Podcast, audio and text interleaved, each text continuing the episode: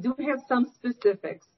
So we're actually going to be uh, posting today a client alert on the House Ways and Means Committee tax proposal that um, was unveiled yesterday. So this is basically a government funding proposal that involves a series of tax hikes and reforms. So the key elements of the proposal include increasing top marginal individual income tax rate to 39.6%. As you know, right now, the top uh, individual rate is 37%, so this will be increased to 39.6%. And capital gains rate to 25%. Okay, but there's a caveat to that that I'll get to in a second and a graduate corporate income tax rate with a top rate of 26.5%, going up from current 21%. So the, the top marginal individual income tax rate increase to 39.6% would apply to married individuals filing jointly with taxable income over 450, 450,000. Okay, change would apply to taxable years beginning after December 31 of this year. Capital gains. This is something that's near and dear to everyone's heart. It is uh, proposed to be increased to 25%, and in combination with existing 3.8% Medicare tax, uh, and plus additional 3% surcharge on people who make over 5 million that yields an effective capital gains rate of 31.8%. So if anybody, Mark, if you have any questions on that, tell me now. If anybody has any questions, uh, let me know. Um, so, okay, I will just continue.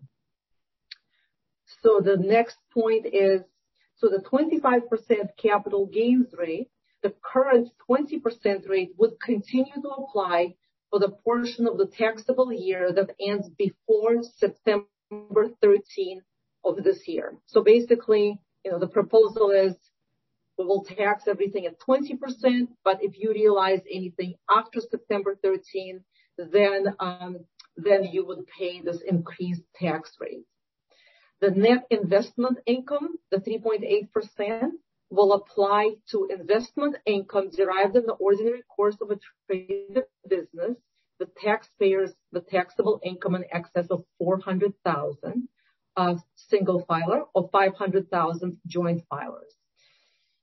So the surcharge, the three additional percent tax would apply to taxpayers who has modified adjusted gross income in excess of 5 million or 2.5 million for married individual filing separately.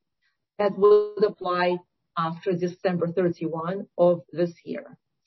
Um, one thing that I will say also, in terms of other provisions that are relevant, for example, to my clients who are private equity funds, carried interest.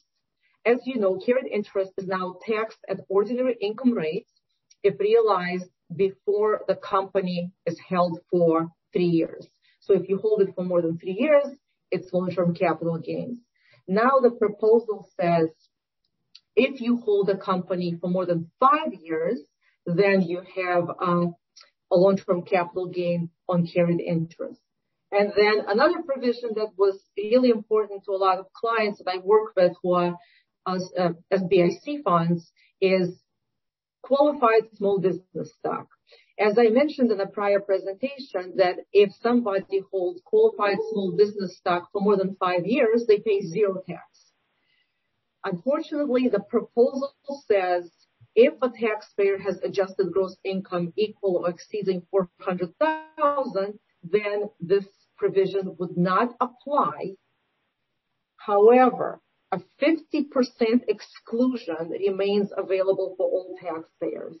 So taxpayers who are making more than 400,000 will have a limited benefit of this exclusion, but it will never be zero. So, um, again, there are lots of lots of provisions. There's about 800 pages of provisions. Some things that are not tax related, for example, I'm working today with the Small Business Investor Alliance. One of the proposals is that that IRAs are not allowed to hold an interest in any private investment funds if they have to represent that the owner of the IRA is an accredited investor or certified to any other financial status. So there's so many provisions. We don't really know what will go through, what will not, but this is what we have right now, and it's, you know, pretty significant, I think, to a lot of clients. So I'm just going to ask Mark if he has any questions right now. Oh, not to jump in, but Olga, could you repeat that last thing that you just mentioned about uh, oh, the private investments and IRAs? Uh, yes. So so basically, the proposal says if a private investment fund is going to ask as to the financial status of the investor, so like, for example, private equity, venture capital, mutual fund, anything, you know, so the investor will have to certify that the investor is an accredited investor, which, you know, all of the funds do. So the proposal says the IRA cannot make an investment in any fund where the owner of the IRA has to certify as to its financial status as an accredited investor. And the IRAs will have two years to divest their investments from those types of vehicles. So my contacts at the Small Business Investor Alliance, they were saying, look, you know, we have lots of IRAs who invest in REITs, BDCs, SBICs, but frankly, any other private equity and venture capital fund. And if they have to divest from those investments within two years, that's a pretty significant change. Yeah. So is that so if you're an accredited investor or or better, you would have to divest? You could own directly if you as a person, you as a person, you own uh, directly an interest in the fund, that's fine. But if you own it through your IRA, the IRA will have to divest it. Right. Do you know, eh, eh, I'm sorry to get a little bit into the weeds on this. Does uh, Does that include the self-directed IRA or? Yes. Okay. Let me just, you know, actually, I could maybe pull up the language because I was discussing it this morning. Um, let me see if I could maybe share this. Um, Yeah. So um, basically, yeah, the language says prohibition of IRA investments. So the bill prohibits an IRA from holding any security if the issue of the security requires the IRA owner to have certain minimum level of assets or income or have completed a minimum level of education or obtained a specific license or credentials.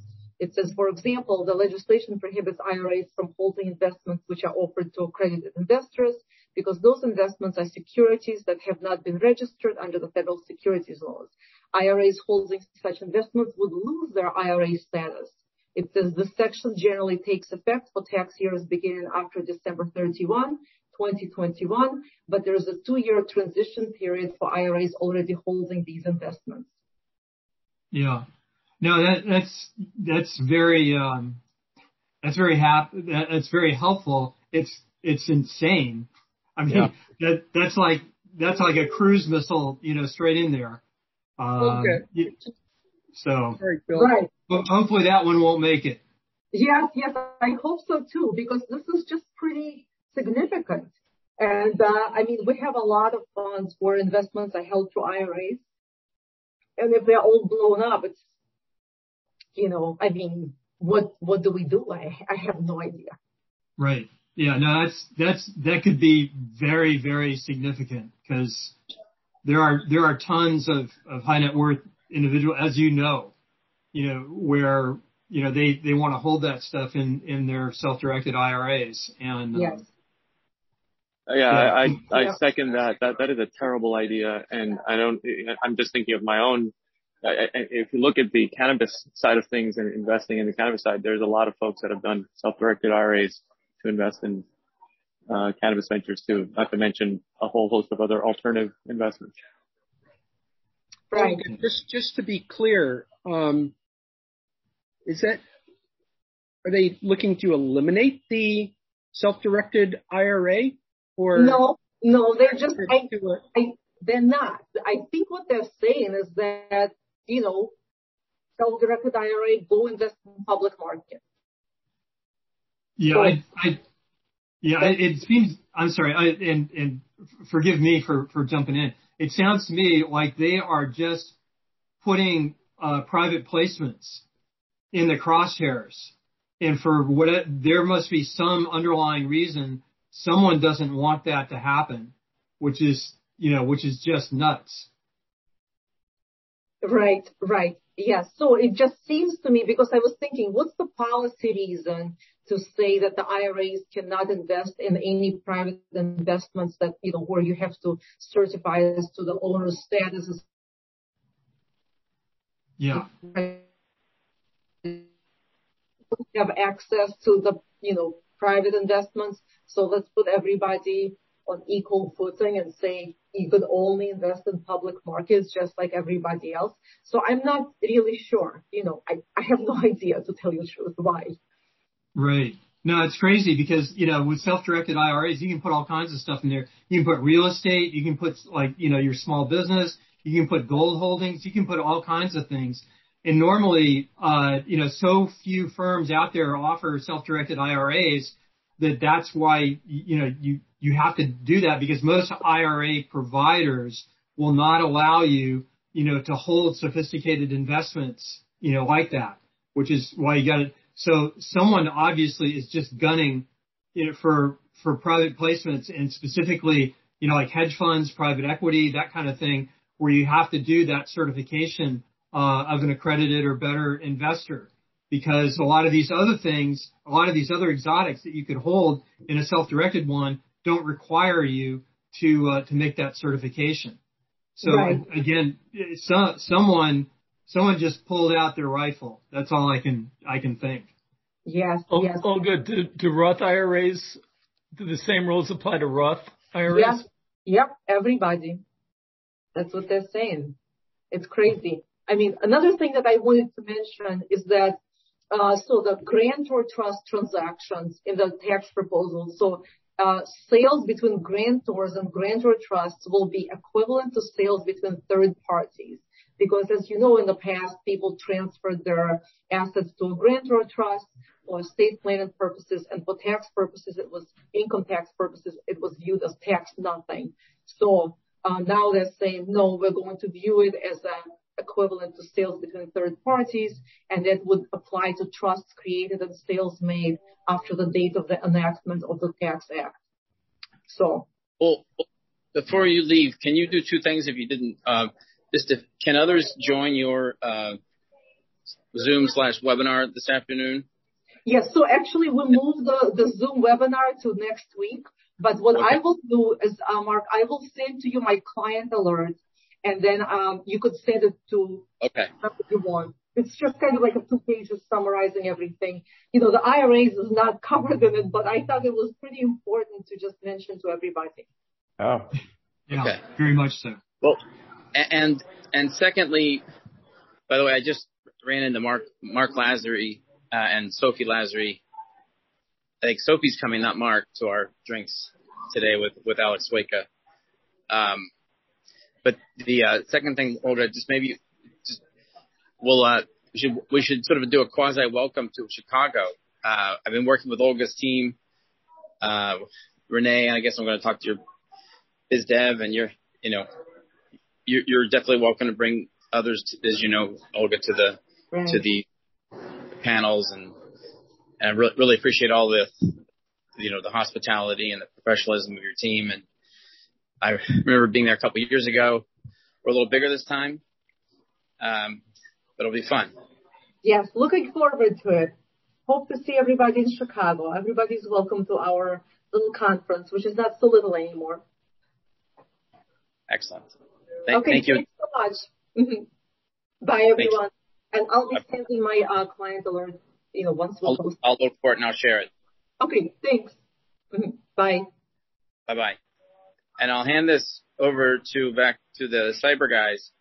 Again, anyone who's in New York, if you've been to Hudson Yards, you really can't, you can see through. is that building with the two, like the cylindrical towers, 15 Hudson Yards. That's where we'll be tonight, 4 to 7 p.m. with very good wine. So over to you, uh, Hamlet and Andrew.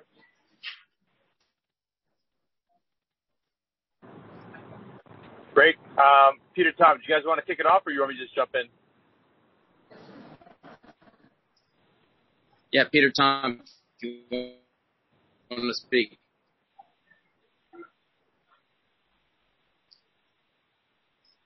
I don't see either of them on, so go yeah, for it. Ham- Hey, Dom? Hamlet, why don't you just jump in, bud? Okay, great. All right. Well, uh, listen, I appreciate the uh, the opportunity here to, to talk about cybersecurity and national security. Uh, special thanks to, to, to Mark for setting this up as well as the prior calls we've done, and as well as uh, um, uh, Peter Bergen and Tom Goddard from BG Partners. Um, my name is Hamlet Yousef, IronGate Capital Advisors. I apologize for doing this over the phone. I had a last minute flight that I needed to get on, so I'll be very quick. I'm going to hand it over to Andy Magliocchetti, who's my partner, who's on the line as well, to discuss um, our thesis and our space in a little greater detail. Uh, for those of you all who were on the earlier calls we've done uh, earlier in the summer around national security and cybersecurity, you're familiar with us. Uh, look at this as a slightly deeper dive. Uh, for those of you new to us, um, this is an introduction in terms of what we think is a very critical uh, investment asset class for private investors, um, and that is the intersection of disruptive technologies and national security and economic security. And a big component of that is going to be and is uh, cybersecurity. Uh, everything from uh, trading platforms uh, to new uh, technologies based on zero trust. Um, the, the space is changing uh, significantly, but what you're starting to see is a significant focus from the government to accelerate uh, not only federal agency spending in this space, but also the engagement of the private sector. Uh, this is an initiative that began under President Obama uh, when he set up the Defense Innovation Unit under then Secretary of Defense Ash Carter.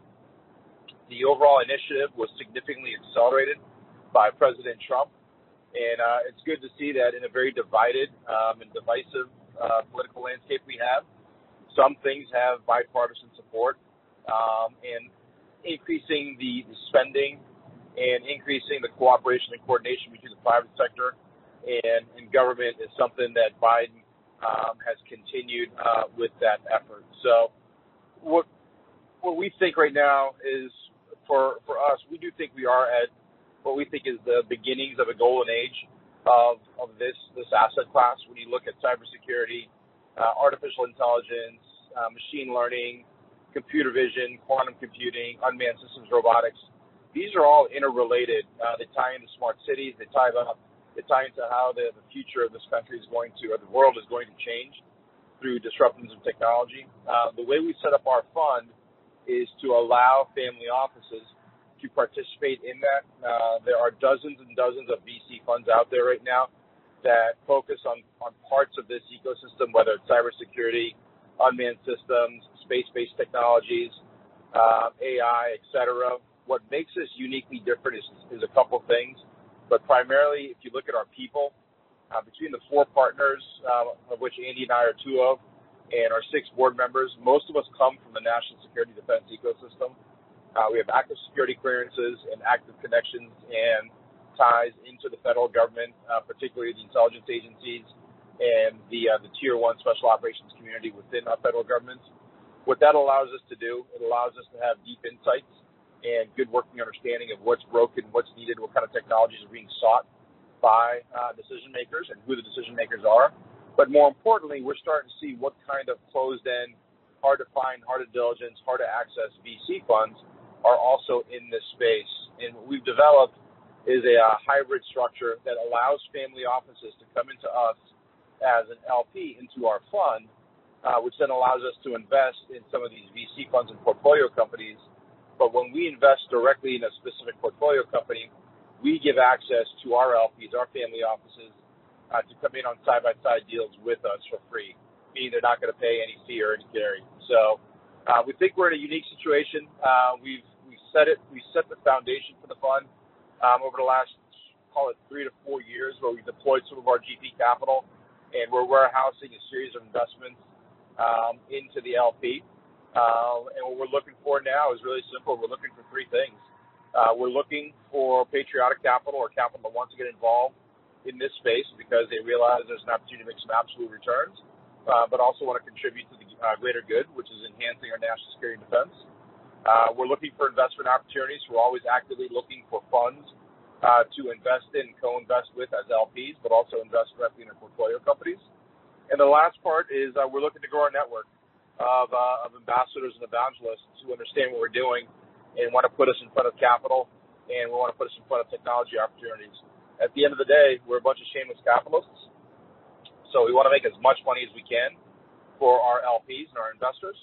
But the reason we're also doing this fund is a sense of mission um, and a macro theme, uh, which is we are, in our estimation, in a second Cold War, Uh, if not a uh, third uh, third war with China and Russia as our near peer adversaries. Um, the Communist Party within China and Putin's regime have gone all in in terms of trying to use technology to get the upper hand in the 21st century. Um, none of us want to get into a physical conflict. So I think peace through strength and investing in technologies that enhance national security and economic security is the way to go forward. So um, I'll pause there, um, and I'll let Andy take over, and then I think we'll uh, save some time for uh, for Q&A and uh, can discuss some of the the trends in cyber and national security in greater detail. Andy? Thanks, Hamlet. Hey, Mark, does somebody want to hand me a presenter? I'm not going to drone on for long. Yeah, you can take it. You have the ability to do that anytime. Okay. Let me, uh, we use a different secure platform, so how do I do that on Zoom? You had to emphasize that, didn't you? Yeah. Let me just see if I can do a uh,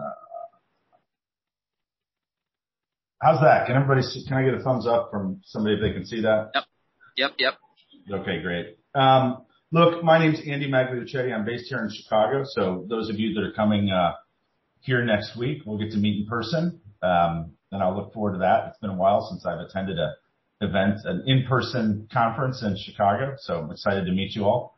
Um, Look, real quick, I'm just going to touch on some high points of who we are, what we do, and then maybe talk about one case study, and then we can kind of open it up for discussion. Um, you know, as Hamlet mentioned, uh, you know, the whole purpose of our platform is to invest in dual-use early-stage tech that does two things. It supports the national security of our country, and it also has greater applications in the civilian economy. We're focused on five primary food groups. That would be data analytics, AI, cloud-based processing, where we put machine learning um, uh, and quantum in this bucket as well. We invest in unmanned systems and robotics. Uh, we look at intelligence, surveillance, and reconnaissance, which is sort of gathering data at the edge of processes in a defense sense that is you know, things like sat satellites, gathering signals intelligence, processing metadata, and so on. That's the industrial Internet of Things in the private sector. Critical infrastructure and key resource protection. Um, as I'm sure everyone on this call knows, in our country, more than 90% of our critical infrastructure is privately owned. Um and sort of turning to the cybersecurity component, we invest in both defensive and offensive cybersecurity platforms, and it touches each one of these prior four things, especially uh the CIKR, the critical infrastructure and key resource area. Anyone who's been reading the paper and not been living in a cave for the past few years understands that that's really the soft spot of our of uh of the attack surface for our adversaries to hit the United States. Um we invest in two ways. We invest about 60% of our capital in other closed-end VC funds that are hard to access, frequently require you know, minimums from 5 million and up. And we also invest 40% of our capital directly into operating companies. Um, here's just a bit of structure on the fund. As I mentioned, 60/40 allocations. Uh we pay uh we return capital, then pay a 7% pref, after which our uh, our carried interest kicks in. Uh to date, we've invested, is a little bit out of date, just about $7 million in warehouse investments, all of which are being contributed at basis to uh to the fund proper. Um, that now represents over 70 operating companies with sort of a combined basis of 1.7x what we invested. So new investors that are coming in today uh, are receiving the benefits of that $7 million of investment at a 1x, which is now at about a 1.7x. Um, I'm gonna focus on sort of one opportunity or excuse me, one case study that folks may have heard of. Uh, we invested in May of last year in the Series D recapitalization of Wickr, which is a secure communications platform. Um immediately following our investment, we helped them to to get about $10 million of non-dilutive capital from DoD. Uh and then a little bit later, um uh helped them to acquire a $70 million IDIQ contract from DoD. Um as we went out for more capital, Amazon uh threw their hat in the ring and ended up purchasing the deal. This isn't necessarily the type of multiple we'd like to see in a longer term investment, but we returned over 100% IRR in just over a year on that investment alone. You know, really the three things, the three pillars of our platform are people, the access that we have, and the impact that we derive from the prior two. You know, our team is based up uh based up of folks with experience in the intelligence community, Department of Defense, and as well as the private sector. Uh as Hamlet mentioned, many of us have security clearances and have worked with government for a very long time in developing relationships. We also have a great advisory board, everyone from uh Joanne Isham, who used to run science technology for CIA, to Steve Sargent, who used to run all testing and evaluation for Air Force, uh, as well as Jack Tomarchio, who was in charge of intelligence for DHS, Uh, and three other very talented folks. But for the sake of time, I won't get into their backgrounds. Um, uh, in terms of access, you know, we closely collaborate with folks that we've built relationships with over a number of years. This is just a little snapshot of the logos of folks that we talk to on a regular basis, and it's sort of a two-way advisory street. This allows us to front run technologies, determine probability of uptake, and sort of enhance our due diligence versus what normal folks would do. Then also having spent a very long time in the private sector, uh, you know, we have a whole host of, of folks that we enter into deals with. Um so as Hamlet mentioned, you know, really we're focused on three things. Uh, you know, three investment sort of criteria. We want things that are hard to find, right? So we want the best dual use VC opportunities. We want things that are hard to access. So these aren't deals that anyone can knock on the door of. Frequently, you have to be invited in. And we want things that require a little bit extra diligence so that we can really bring to bear our access to add value, not only on the front end in determining probability of scale, um, but also post-investment, so we can help shepherd in opportunities uh within government and the private sector. Uh right now we've got about, uh let's call this $25 million-$30 million of pipeline opportunity right now between uh what we call partnership, which are fund investments and direct investments. Uh and as Hamlet mentioned, we allow our investors to participate side by side with us uh when we make direct investments. Those things are done without fee or carry. And if you kind of do an analysis now, you know, if if someone had, made equal allocations to our fund and our direct investments, they'd already have enough unrealized gains built into the direct investments to have essentially a free investment in our fund. Um, so again, you know, impact here, we're focused on a double bottom line, first and foremost, financial returns for our investors. But we also think that you can do good by making returns, uh, and that good is enhancing the national security of our country and those of our allies. Um, that's about as quick as I can do a presentation. It's a lot of information. Um, happy to answer questions that are specific to Uh, IronGate or generally if you wanna talk about trends within government or what we see coming down the pipe as it relates to budget. Happy to answer any of those questions to the extent you have them. That's great, Andrew. And I'm looking forward to meeting you in person. Any any questions for Andrew on the cybersecurity landscape, IronGate's approach? A bit of a hybrid. They really do capture that ecosystem that way. Mark, let me, if I may, let me expand on on the Wickr deal, specifically because this this is such a great case as it relates to cybersecurity. For those of you who are aware or not aware, Wickr is a secure encrypted communications platform. Think of it as Signal or WhatsApp, but uh, significantly hardened and secured. The technology came out of the DC ecosystem, but it's better suited for enterprise versus individual users. The marketplace for secure apps is insanely crowded. Um, there's a ton of people out there who are doing it. So getting users and getting scale is key. So Wickr was actually referred to us by two people. It was referred to us by Founders Fund, uh, Peter Thiel's early stage venture fund, uh, as well as our friends within the federal government, particularly the, the defense uh, national security ecosystem. What got us excited in uh, December of 2019, January of 2020, was uh, U.S. Air Force was in late stage uh, diligence of giving Wickr 90,000 paid licenses uh, to make the platform available for all of our airmen who are stationed abroad so they can communicate securely with their family and loved ones back home without having to worry about uh, who's eavesdropping on your uh, on your FaceTime chat with your with your wife and kids. So that was a pretty impactful message for us. Uh, we were able to validate that, validate that interest very quickly through our through our clearances and our connections. But uh, two things that got us really excited. Uh, one, we were able to validate other parts of the federal, particularly the national security space, that were also looking to use Wickr. And then, if you guys recall, timing standpoint, uh, February of 2020 uh, is when we started getting wind that the U.S. Air Force was beginning to posture for a, a significant remote uh, work environment uh, because of the mitigation strategy for this thing that was called COVID that everyone was trying to pay attention to.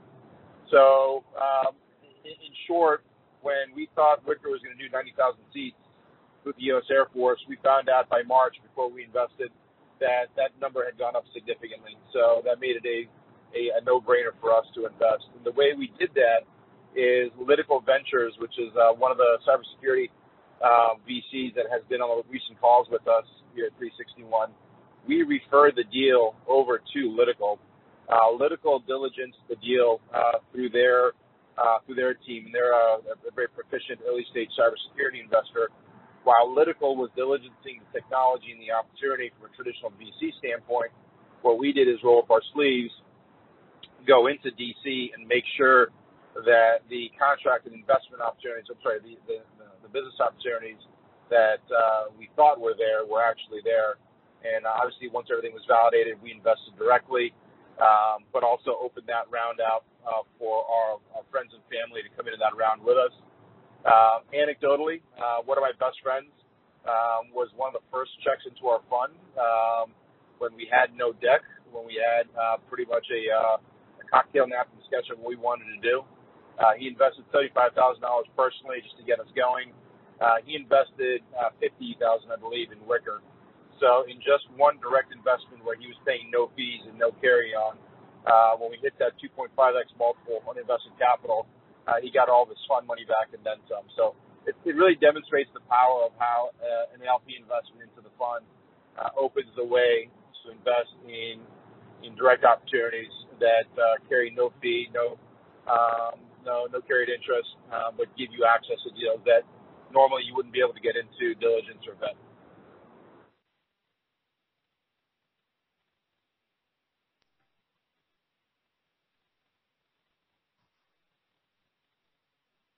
Got it. Thanks, Emma. Uh, Mark, are you, uh,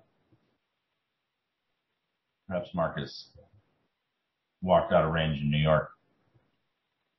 Well, at any rate, um, look, to the extent anyone wants additional information, uh, you know, please let us know. Again, I'll be here in Chicago, um, talking a little more pointedly on fintech applications as they straddle national security, intelligence, and traditional financial services. So, um,